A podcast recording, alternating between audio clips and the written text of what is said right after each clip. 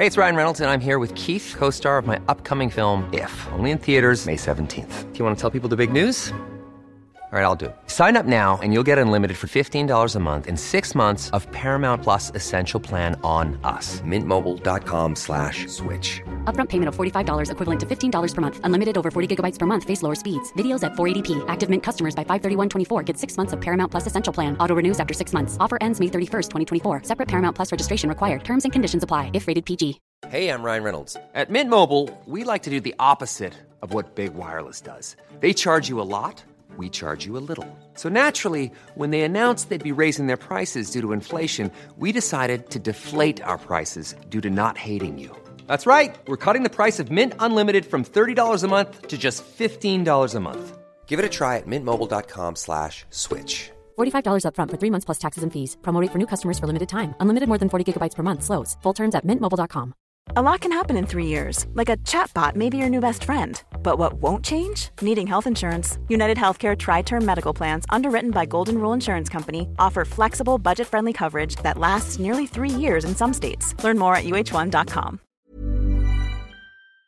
Palmemordet, Iran, Irak, del 2. Sveriges statsminister Olof Palme är död. 90 000. Ja, det är mord på Sveavägen. Hörde de säger att det är Palme som är skjuten. Mordvapnet med säkerhet är en Smith Wesson, en revolver kaliber .357. Inte ett svar. Finns inte ett svar. För jag har inget. Och jag har inte varit Varför skulle jag Polisen söker en man i 35 till 40-årsåldern med mörkt hår och lång mörk rock. Välkomna till podden Palmemordet som idag görs av mig, Cornelia Boberg. Innan vi börjar dagens avsnitt så vill vi varna för att en person vi kommer nämna i avsnittet beskriver sina egna suicidtankar. Lever du eller någon i din närhet av suicidtankar går att ringa Självmordslinjen med telefonnummer 9101. Och vid livshotande fara för dig eller någon annan, ring 112. Vi fortsätter i dagens avsnitt med att undersöka och analysera vad granskningskommissionen har att säga gällande huruvida någon eller några från Iran respektive Irak hade någon inblandning i mordet på Olof Palme. Efter att den så kallade fantombilden publicerats i massmedierna lämnades flera tips om att personer med iranskt eller irakiskt ursprung liknande denna bild. Sådana tips har, åtminstone delvis, registrerats i avsnittet Iran-Irak. Och inte i tips i samband med publicerade fantombilder. Som exempel på tips som grundar sig på fantombilden och som registrerats i detta avsnitt kan nämnas ett par tips som kom in till Palmeutredningen den 8 mars 1986. En kvinna som arbetade som städerska på varuhuset PUB kontaktade då Palmeutredningen och berättade att en iransk man som städat på varuhuset i tre veckor under mars-april 1985 var lik fantombilden.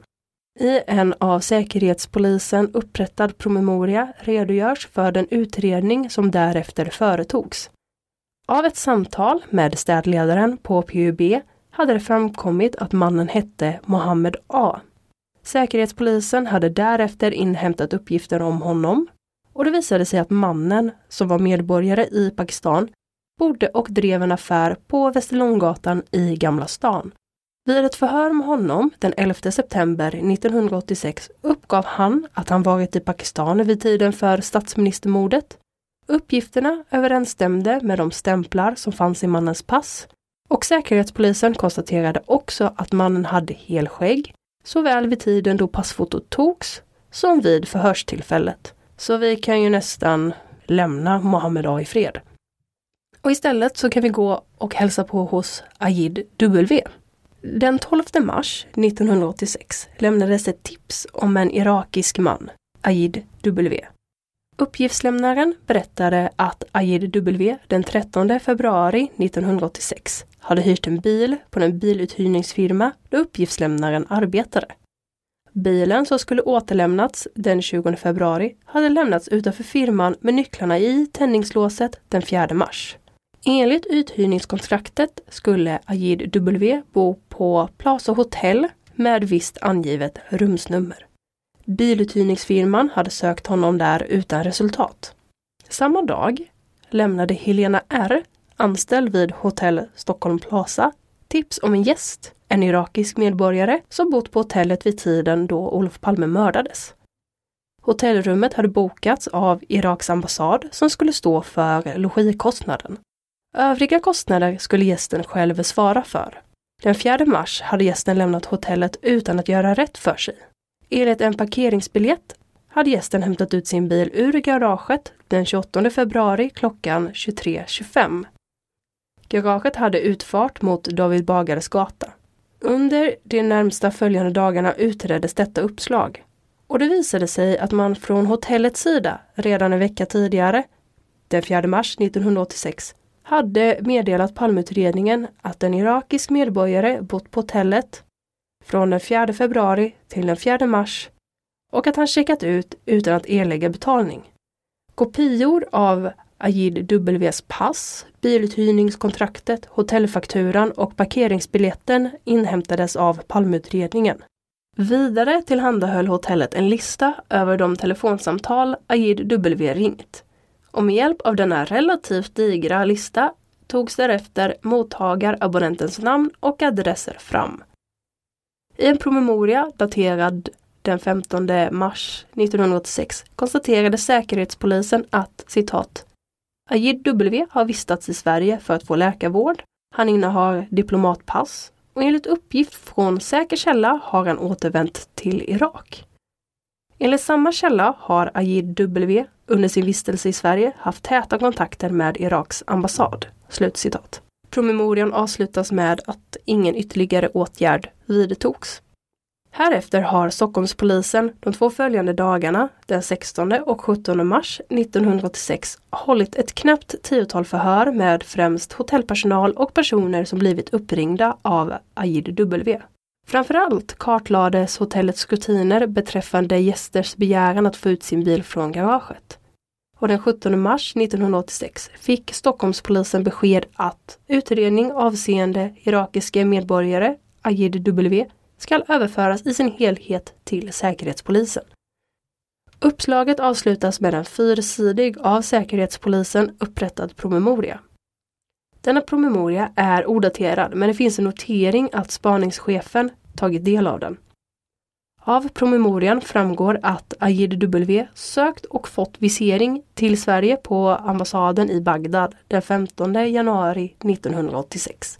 Viseringen gällde under 45 dagar och som referens hade AJW uppgivit doktor Jan B vid Betania-stiftelsens sjukhus i Stockholm. Vid en kontroll med Jan Bs sköterska har denna berättat att AJW besökt sjukhuset i början av februari 1986.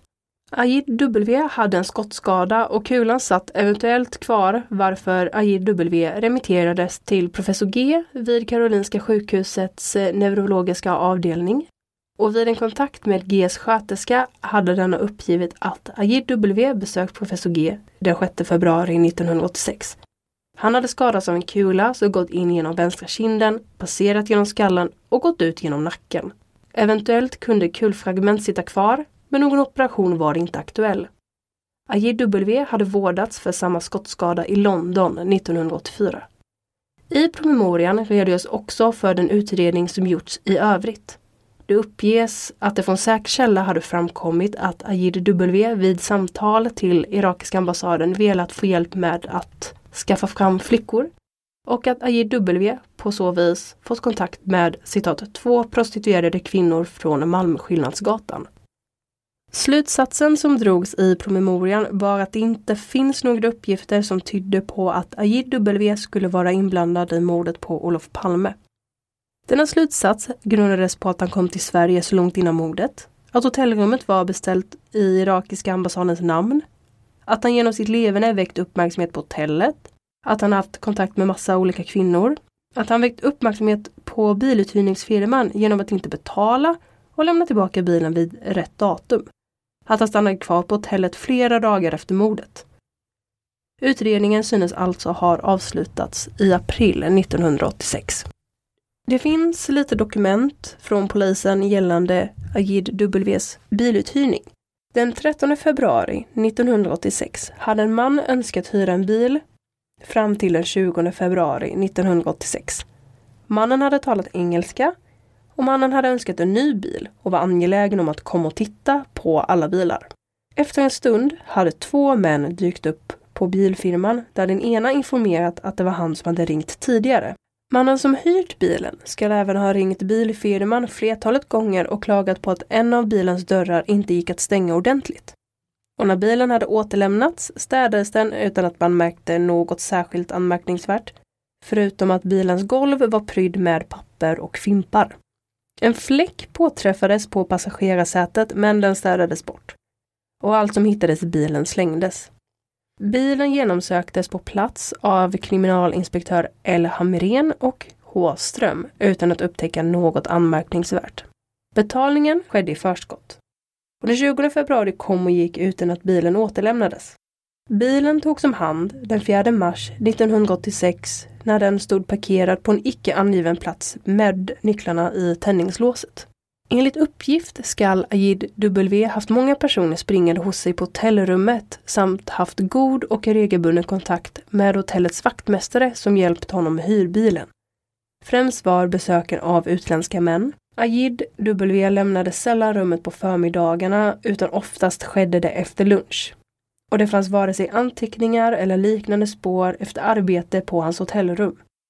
Någon, förmodligen någon från hotellpersonalen, hade uppmärksammat att han förvarat mat på fönsterbrädet samt haft en bandspelare i sin ägo. I ett förhör från den 17 mars 1986, förmodligen med någon hotellpersonal, frågades vederbörande av kriminalinspektör Paul Johansson om rutinerna när hotellets gäster vill hämta ut sina bilar från hotellgaraget. Och det som framkommer ur det förhöret när man har bläddrat igenom all censur var att efter klockan 19 så var garaget låst och att ingen kommer in utan nyckel. Från ett annat dokument framgår det att två svenska kvinnor tillbringat tid på Ajid Ws hotellrum samt även lånat hans hyrbil. Och dessa två kvinnor har inte identifierats.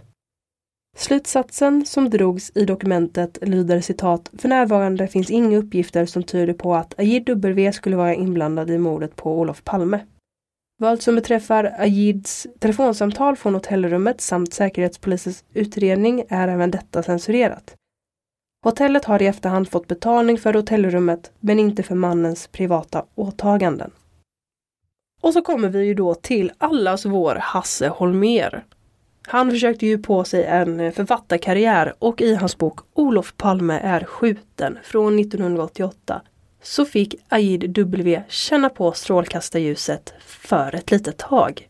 Hasse skriver citat för tiden 13 till 28 februari 1986 hyr en irakisk medborgare vid namn Ajid en röd Ford Sierra MD 313 hos AA Rabatt på Sveavägen. Han är mycket elegant klädd och betalar i förskott. Han har en massa dollar i fickorna och bilen återlämnas emellertid inte på utsatt tid utan först den 4 mars anträffas den av personalen utanför bilfirmans lokaler. Och det framkommer att Ajid bott i rum 505 på Hotell Plaza på Birger i kvarteret vid David Bagares gata och Smala gränd och att han har haft diplomatpass. Möjligen är han en hög militär. Enligt anteckning på parkeringsbiljett har Sierran körts ut från hotellets garage den 28 februari klockan 23.25. Den 4 mars lämnar Ajid hotellet utan att betala men irakiska ambassaden förklarar senare i ett brev att de är beredda att stå för samtliga kostnader. Ajid har bott på hotellet i en månad och det talas om att han har varit i Sverige för att få läkarvård. Den 28 februari ringer han 28 samtal. Den 2 mars ringer han vid ett tillfälle 64 samtal. Polisen konstaterar att Ajid den 4 mars lämnat Arlanda med SAS-planet SK527 till London och hans vidare öden är ökända. Och med detta så lämnar vi Hasse Holmer och även Ajid och låter dem vara i fred. Och istället hälsar vi på hos granskningskommissionen igen. I slutet av november 1987 översände UD en promemoria till Palmeutredningen Enligt promemorian hade UD till ambassaden i Abu Dhabi meddelat följande. Från ambassaden i Teheran har sekundo återgivna MISO erhållits. Vi är tacksamma om ni lyssnar på de eventuella informationer brevskrivaren Mr A kan ha lämnat om de tre agenter som uppges ha mördat statsminister Palme. Några löften om uppehållstillstånd etc. kan givetvis inte ges till Mr A. I mitten av december samma år, 1987, översände UD till Palmeutredningen en ny promemoria som härrörde från ambassaden i Abu Dhabi. Ambassaden meddelade att man hade kontaktats av Mr A och avtalat möte med honom följande dag. Ambassaden ville nu ha anvisningar om hur man lättast kunde bedöma Mr A's trovärdighet och ställde frågan om någon förhörsmall fanns att tillgå.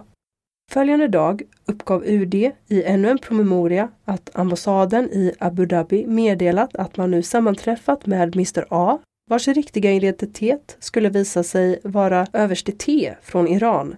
Han benämns här dock även fortsättningsvis som Mr A. It's that time of the year. Your vacation is coming up. You can already hear the beach waves, feel the warm breeze, relax and think about work. You really, really want it all to work out while you're away. Monday.com gives you and the team that peace of mind. When all work is on one platform and everyone's in sync, things just flow wherever you are. Tap the banner to go to Monday.com. Life is full of awesome what ifs, and some not so much, like unexpected medical costs. That's why United Healthcare provides Health Protector Guard fixed indemnity insurance plans to supplement your primary plan and help manage out of pocket costs. Learn more at uh1.com. Hey, it's Ryan Reynolds, and I'm here with Keith, co star of my upcoming film, If, only in theaters, May 17th. Do you want to tell people the big news? All right, I'll do it. Sign up now and you'll get unlimited for $15 a month in six months of Paramount Plus Essential Plan on us. Mintmobile.com slash switch. Upfront payment of $45 equivalent to $15 per month. Unlimited over 40 gigabytes per month. Face lower speeds. Videos at 480p. Active Mint customers by 531.24 get six months of Paramount Plus Essential Plan. Auto renews after six months. Offer ends May 31st, 2024. Separate Paramount Plus registration required. Terms and conditions apply if rated PG. Mr A, som enligt egen uppgift sysslade med planering, skydd och genomförande av den iranska sjöfarten i Gulfen, hade uppvisat ett iranskt pass. Han var född 1942 och han hade berättat följande. Redan i mars 1986 hade han anat oråd då chefen för Pasdarkåren, Moshin R, nämnt att en agent från hans hemstad gjort en för landet stor insats utomlands.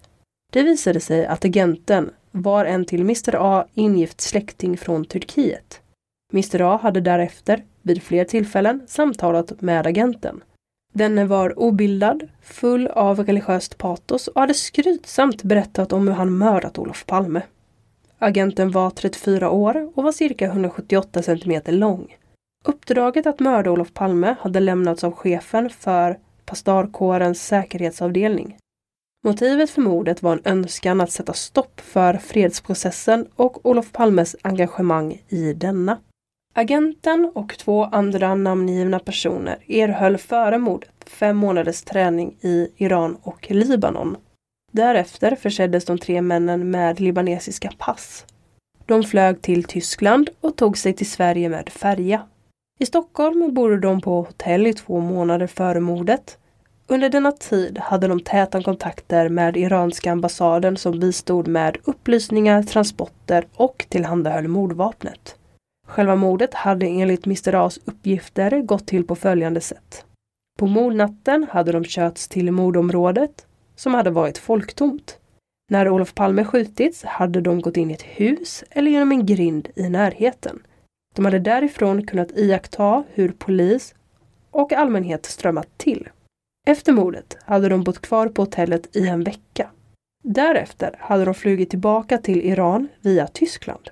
Mr A sade sig efter berättelsen vara beredd att lämna ut gärningsmännens namn och adress i Iran samt att vittna i en kommande rättegång under förutsättning att han gavs möjlighet att leva ett fredat liv tillsammans med sina två barn. Ambassaden i Abu Dhabi kommenterade Mr As berättelse med att denne gjort ett samtal med gott intryck. Sammanfattningsvis ansåg ambassaden att överstens person snarare styrkte hans berättelse än försvagade den. Samma dag som Mr A's berättelse kom till Palmeutredningens kännedom gjordes slagningar i det hotellregister som upprättats inom Palmeutredningen. Inga av de uppgivna namnen fanns registrerade. Palmeutredningen begärde också att Säkerhetspolisen skulle försöka göra en identitetsfastställelse, kontrollera om aktuella personer rest in i Sverige under angiven tid och hålla eventuella alibiförhör. Vid jultid 1987 meddelade ambassaden i Abu Dhabi via UD att Mr A ringt från Iran. Han hade påstått haft problem med sina kontaktmän. Efter påpekande från ambassaden om att svenska myndigheter behövde mer information i ärendet för att kunna ta ställning till hans begäran om beskydd uppgav han att han skulle försöka skicka ett fotografi av den ingifta släktingen. Den tjänsteman vid ambassaden som pratat med Mr A noterade i meddelandet att han tyckte pusselbitarna stämde allt för väl och påpekade att Mr A inte hade den karaktäristiska iranska brytningen. Härefter förekom en del ytliga kontakter mellan Mr A och ambassaden.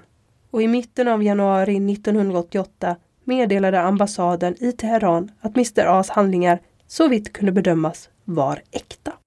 I mitten av februari samma år informerade PG Ness Palmeutredningen om att Säkerhetspolisens utländska kontakter inte hade några uppgifter om Mr A. En månad senare, i mitten av mars 1988, meddelade Säkerhetspolisen att någon identitetsfastställelse inte kunnat ske beträffande de tre personerna eftersom uppgifterna om dem var alltför knapphändiga. I slutet av maj 1988 meddelade ambassaden i Teheran via UD att Mr A hört av sig per telefon. Han kunde av säkerhetsskäl inte besöka Teheran, men avslöjade under telefonsamtalet namnet på gärningsmannen och var denne nu bodde. Under sommaren förekom någon enstaka kontakt mellan ambassaden i Abu Dhabi och Mr A. Mr A fick bland annat besked om att de uppgifter han lämnat inte varit tillräckligt utförliga för att Rikspolisstyrelsen skulle kunna ta ställning till frågan om att ge honom skydd. I början av september 1988 meddelade ambassaden i Abu Dhabi att man haft ett nytt besök av Mr A. Han hade berättat att han sedan knappt två månader tillbaka befunnit sig i Dubai på flykt. Han hade gjort ett nervöst, slitet intryck och på nytt berättat om mordet. Vissa detaljer i berättelsen hade skilt sig från vad han tidigare uppgivit. Bland annat skulle den utpekade gärningsmannen ha skjutit Olof Palme när Palme var på väg mot en bil. I juli 1989 slutligen meddelade ambassaden i Abu Dhabi att Mr A hört av sig. Han hade erhållit uppehållstillstånd i Dubai och avsåg att söka visering till Sverige. Och det är det vi har på Mr A. Så nu gör vi en visit hos nästa människa istället. I slutet av februari 1988 tog Sala A kontakt med Kramforspolisen för att lämna uppgifter om mordet på Olof Palme. Han berättade följande. I juni 1986 hade han kommit till Sverige som flykting. Hans asylsökan var ännu inte färdigbehandlad och i början av juni 1986 hade han besökt Aten som turist. Under denna vistelse hade han på en kafeteria träffat två irakiska medborgare Ali K och Nabil. Dessa hade övertalat Salah A att flytta till deras hotell, Emantena, och de kom att få lägenheterna bredvid varandra. En kväll hade Salah A hoppat över till Alis och Nabils balkong för att skrämmas. I lägenheten fanns då Nabil och en okänd man. Dessa talade arabiska med irakisk brytning. Den okände hade burit en större pistol instoppad innanför byxlinningen. Av samtalet hade framgått att den okände hade något att göra med den irakiska säkerhetstjänsten och att han var ute efter att mörda en palestinisk general i Aten. Dabil hade sagt Det är lätt, du behöver bara gå tillväga på samma sätt som Mohammed gjorde i Stockholm med Palme. Salah A hade fått uppfattningen att det hela varit ett skämt men dagarna på hade han läst i tidningen att en palestinsk general mördats i Aten. Salah A, som blivit rädd, hade därefter rest till Sverige i sällskap med Ali K. Före avresan till Sverige hade Salah A erlagt 2000 dollar till Ali K för att han, när de sen kom till Sverige, skulle köpa ett tiotal falska pass. Vid ankomsten till Sverige hade emellertid Salah A bestämt sig för att söka politisk asyl i landet. Han hade ångrat affären med Ali K och velat få sina pengar tillbaka. Eftersom Ali K vägrat gå med på detta hade Salah A kontaktat Arlanda-polisen och anmält Ali K för innehav av falska pass. Att han inte då berättat om sammanträffandet i Aten berodde på att han fruktade för sitt liv. Och i början av april 1988 började Palmeutredningen arbeta med detta tips. Man började fastställa Ali Ks identitet och en begäran om förundersökningsåtgärder i Aten skickades till grekiska myndigheter via Interpol. Skrivelsen till de grekiska myndigheterna innehåller, förutom en redogörelse för den berättelse som Salah A lämnat, en hemställan om vissa uppgifter. 1. Huruvida en palestinsk general blivit mördad i Aten eller på annan ort i Grekland maj-juni 1986. 2. Huruvida någon av följande personer varit gäst på hotell Emantena. Antingen Salah A, Ali K, man med förnamnet Nabil, okänd irakier, medlem av Iraks säkerhetstjänst eller person med namnet Mohammed. Därefter inhämtades utdrag ur Salah As akt hos Statens invandrarverk. Av akten framgick att Salah A var egyptisk medborgare. Hans ansökan om uppehålls och arbetstillstånd avslogs i april 1987. I juni samma år avstrykte Invandrarverket överklagandet. Ärendet hade kort därefter överlämnats till regeringen som i september 1987 avslagit Salah As överklagande. Även irakiske medborgaren Ali Ks akt inhämtades. Denna hade enligt uppgifterna i akten inrest i Sverige med förfalskat pass i februari 1984. I september samma år hade han förklarats som flykting och erhållits uppehålls och arbetstillstånd. Han hade under 1985 suttit fängslad i Bombay okänd för vilket brott, och därefter i januari 1986 varit häktad i Danmark för försök till bedrägeri. I maj 1988 höll Palmeutredningen ett uppföljningsförhör med Salah A. På särskild fråga förnekade Salah A att han konstruerat händelsen i Grekland i syfte att undgå en utvisning till Grekland. Salah A blev mycket upprörd över frågan. I början av juni 1988 sammanträffade en utredningsman vid Palmeutredningen med Birgitta Ö i samband med tingsrättsförhandling i Härnösand. Förhandlingen gällde ett åtal mot Salah A för olaga hot mot och misshandel av Birgitta Ö som under en kort tid runt årsskiftet 1987-88 varit tillsammans med Salah A. Enligt Birgitta Ö hade Salah A redan första veckan börjat tala om äktenskap, vilket hon kopplat ihop med en för hans del hotande utvisning. Salah A hade inte berättat om någon dramatisk händelse för henne och spontant uppgav hon att Salah A var otroligt bra på att ljuga. Kort efter samtalet med Birgitta Ö förhördes Salah A på nytt. Vid detta förhör uppgav han att orsaken till att han åkt till Aten var att han skulle hjälpa en person i Upplands Väsby, Faud M, med en visumsansökan. Faud M hade förmedlat kontakten med Ali K som redan befann sig i Aten och hade mött Salah A på flygplatsen. Förhörsprotokollet innehåller följande anteckning av utredningsmännen. Vi ifrågasätter Salah As uppgifter och tror att Salah A lämnat Palmetipset i syfte att undgå en utvisning, framförallt till Grekland. Innan Palmetipset ingavs försökte Salah A framtvinga ett äktenskap med Birgitta Ö, men förhållandet sprack. Under sensommaren och hösten fortsatte därefter utredningen av uppslaget. I en promemoria daterad i mitten av augusti 1988 spekulerade en av utredningsmännen över uppslagets eventuella anknytning till organisationen Abu Nidal. Promemorian innehåller en sammanfattning och vissa slutsatser angående likheter dras.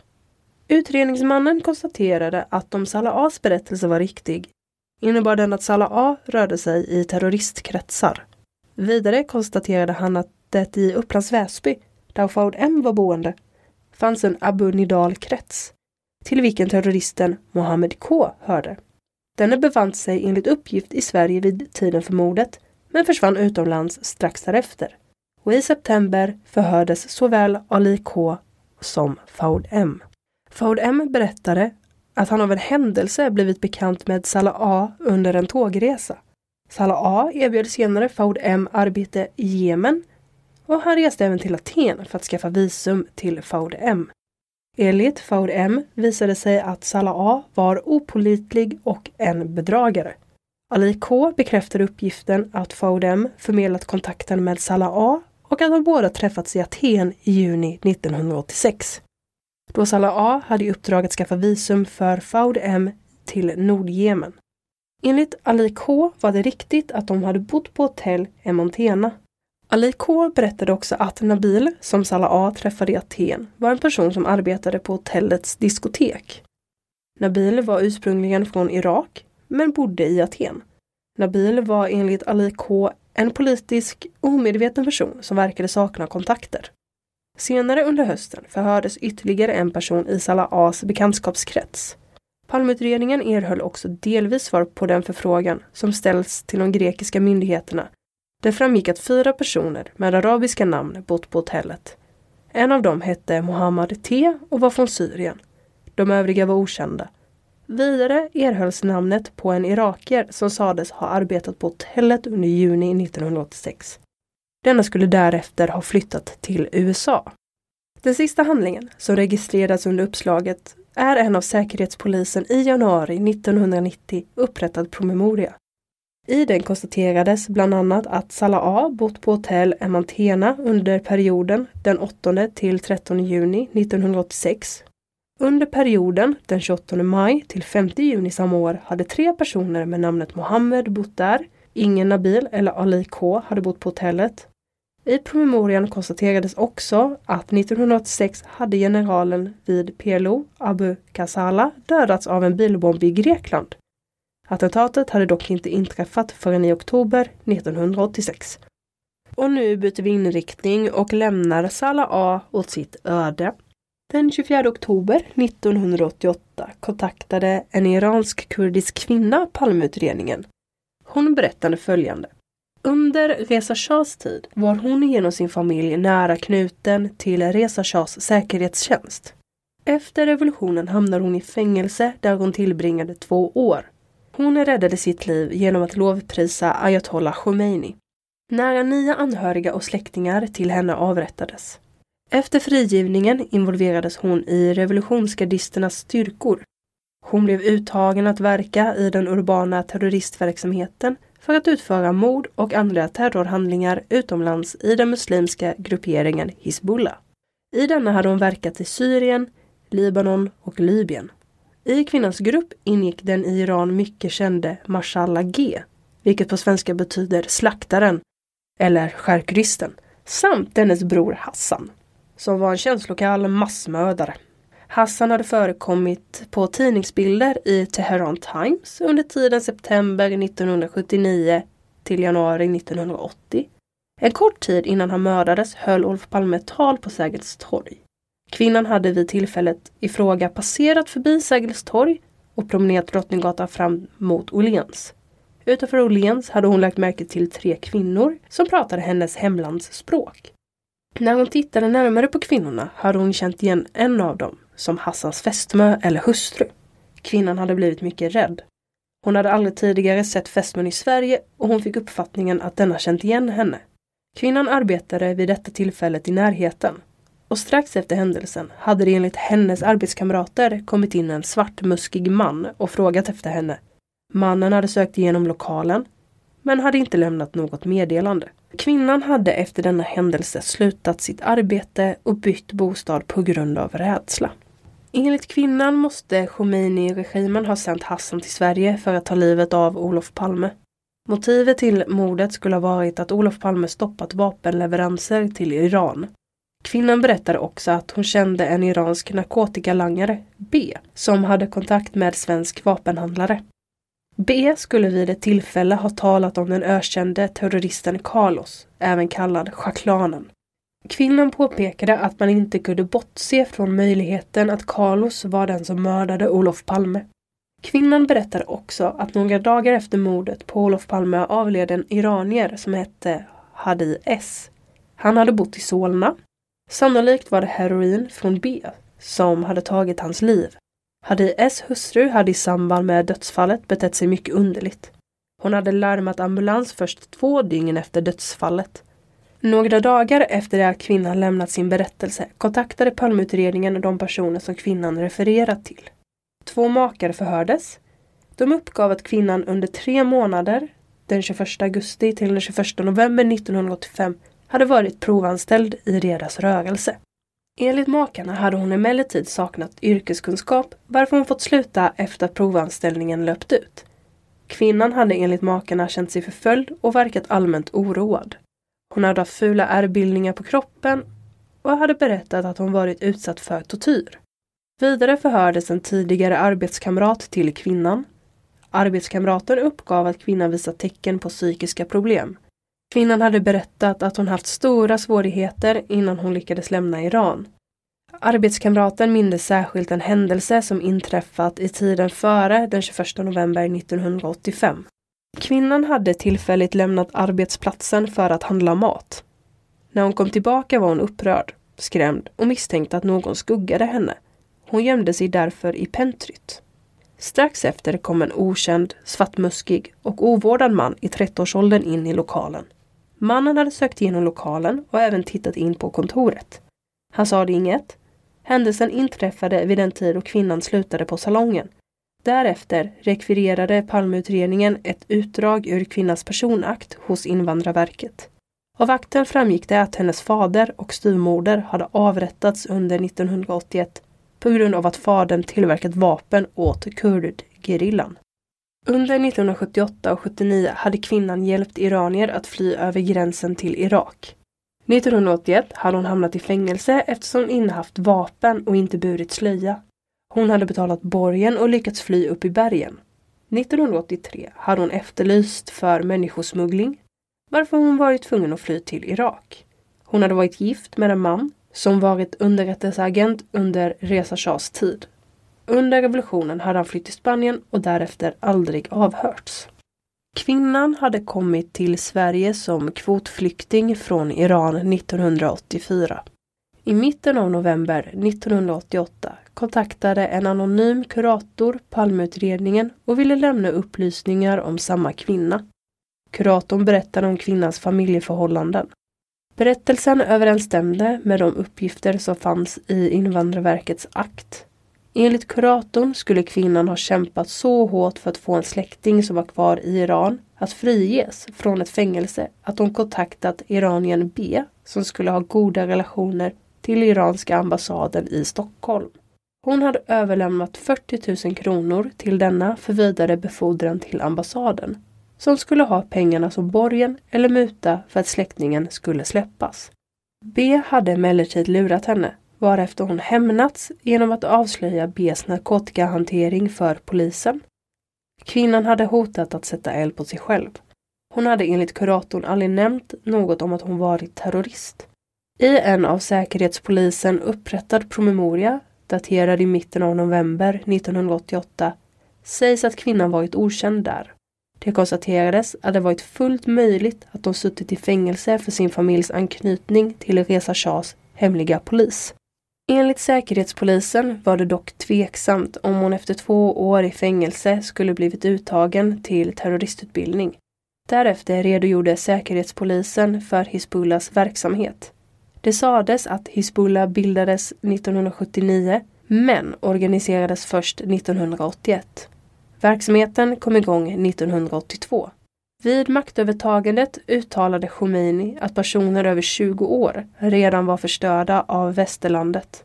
De som togs ut till Hizbullahs terroristverksamhet var i regel ungdomar under 20 år och studenter som studerat utomlands. De första som utbildades hade i uppgift att värna den islamska revolutionen i Iran och dessutom att delta i kriget mot Irak. Man utbildade personer från olika länder i Iran och personerna sändes därefter tillbaka till Iran. Sammanfattningsvis ansåg Säkerhetspolisen kvinnans uppgifter tvivelaktiga med hänsyn till kunskapen om Hizbullahs uppbyggnad. Man rekommenderade dock att fler samtal skulle hållas med henne. Därefter hölls ytterligare förhör med kvinnan. Något som förstärkte uppgifterna i förhållande till hennes tidigare berättelse kom dock inte fram. Palmeutredningen kontaktade också Stockholmspolisen som bekräftade att kvinnan hade avslöjat B vilket lett till att denne dömts för narkotikabrott och olaga vapeninnehav. Vidare kontaktade Palmeutredningen Solnapolisen och inhämtade utredning om Heidi S död. Uppgifterna stämde inte överens med vad kvinnan hade berättat. Enligt Heidi S hustru hade Heidi S cirka klockan 03.00 tagit Mogadon, Valium, Persidon och heroin. Hon hade funnit honom död morgonen på och tillkallat ambulans före klockan 09.00. Den 7 mars 1986 lämnade en anonym advokat ett tips om en irakisk medborgare, Baher I, som sades kunna vara inblandad i mordet.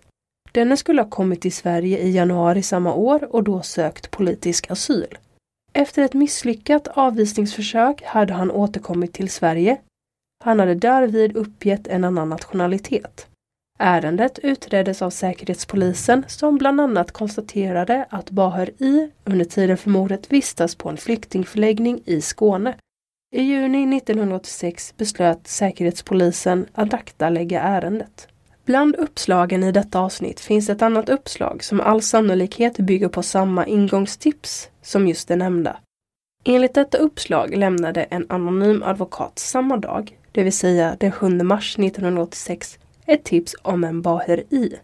Denna sades ha sökt politisk asyl i Sverige och därvid uppgivit olika nationaliteter såsom pakistanier och iranier. Säkerhetspolisen konstaterade i en promemoria daterad i december 1988 att man inte kände till ifrågavarande person. Samma månad har det gjorts en registerslagning på just Baher I. Det synes alltså röra sig om en ingångsuppgift som utretts i två uppslag, vilket kanske kan ha sin naturliga förklaring i ett stort material. Det är emellertid förvånande att Säkerhetspolisen i det ena fallet kommit till ett utredningsresultat men i det andra inte. Och vi går vidare till Mustafa V. I början av december 1987 föreslog en uppgiftslämnare per brev att Palmeutredningen skulle undersöka Mustafa V, anställd på iranska ambassaden i Stockholm. I februari 1988 inkom ett nytt brev från samma uppgiftslämnare som meddelade att han i tidigare brev felaktigt angivit att Mustafa B arbetade på Irans ambassad. Det skulle rättligen vara turkiska ambassaden. I en promemoria upprättad av Säkerhetspolisen i mars 1988 konstaterades att någon Mustafa V eller person med näraliggande namn inte under 1980-talet varit anställd på Irans ambassad i Stockholm. Det finns ingen ytterligare åtgärd registrerad. Dokumentationen tyder på ett internt kommunikationsproblem. Och slutligen så tar vi kontakt med Gassi Z. I mitten av juni 1988 kontaktade Gazi Z Norrköpingspolisen och erkände mordet på Olof Palme. Han berättade att han fått uppdraget av iranska ambassaden i Stockholm. Den aktuella kvällen hade han blivit skjutsad till centrum. Man hade pekat ut statsministern för honom och gett honom ett vapen. Därefter hade han skjutit statsministern. För uppdraget hade han fått en resa till England och en mindre summa pengar. Vid tiden för mordet bodde han bland annat hos en kamrat i Tensta, här kallad A. Under tipset finns följande notering. Uppgiftslämnaren visar tydliga tecken på att vara psykiskt sjuk och vid kontroll med avdelning 26, psykiatriavdelningen i Norrköping, uppger man att han är intagen där, men hade försvunnit. I mitten av september samma år började Palmeutredningen emellertid utreda uppslaget. Efter en registerslagning på det framkom att Ghazi Z var en iransk medborgare förhördes han genom polisen i Norrköping i oktober på den psykiatriska avdelningen han då vistades vid. Gazi Z uppgav sig ha dåliga nerver och kände sig pressad efter mordet. Han önskade snarast bli skjuten. Han hade inte varit intagen på psykiatrisk klinik vid tiden för mordet.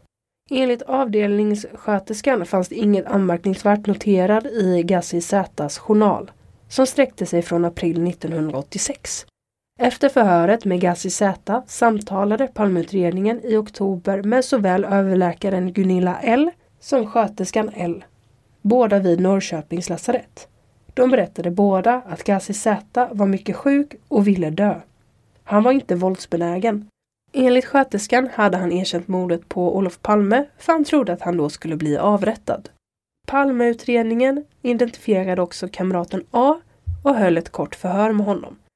A berättar att Gassi Z var mycket sjuk. Gassi Z hade besökt honom vid två tillfällen, sommaren 1986 och sommaren 1988.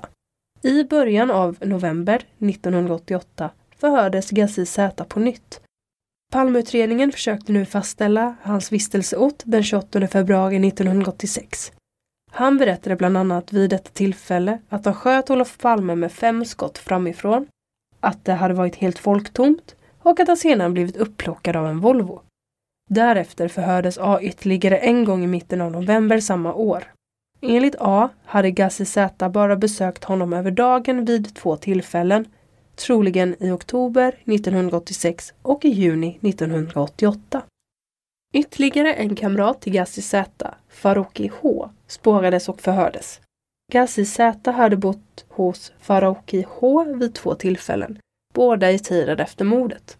Enligt Farouki H hade Gassi Z aldrig nämnt något om Olof Palme. Han hade däremot varit på en Englandsresa, vilket han bekostat genom att spara socialbidragen de perioder han hade vistats på sjukhus. Farouki H hade nu i efterhand kontaktat Gassi Z och frågat honom varför han utgav sig för att vara Olof Palmes mördare. Gassi Z hade då svarat att han hade hittat på historien för att han ville att polisen skulle skjuta honom. Ett uppslag av denna karaktär kan naturligtvis vara svårbedömt. Men i detta fall tyder i vart fall dokumentationen på att Gazi Z borde ha kunnat uteslutas på ett tidigare stadium. Och det var allt vi hade att bjuda på i dagens avsnitt av Palmemordet. Om ni vill kontakta oss så går det att göra det på e-mailadressen simwaypodcast.gmail.com Simway med Z. Och diggar ni podden lika mycket som vi gör det så går det jättebra att sponsra oss på Patreon. Patreon.com palmemordet. Tack till Dan och Tobias för ditt arbete med denna eminenta podcast. Och tack till Johan Lundqvist för din expertis. Och tack till dig för att du lyssnar på Palmemordet. Man hittar Palmes mördare om man följer PKK-spåret till botten. Därför att ända sedan Julius Caesars tid har jag aldrig hört talas om ett mord på en framstående politiker som inte haft politiska skäl. Polisens och åklagarens teori var att han ensam hade skjutit Olof Palme. Och det ledde också till rättegång. Men han frikändes i hovrätten.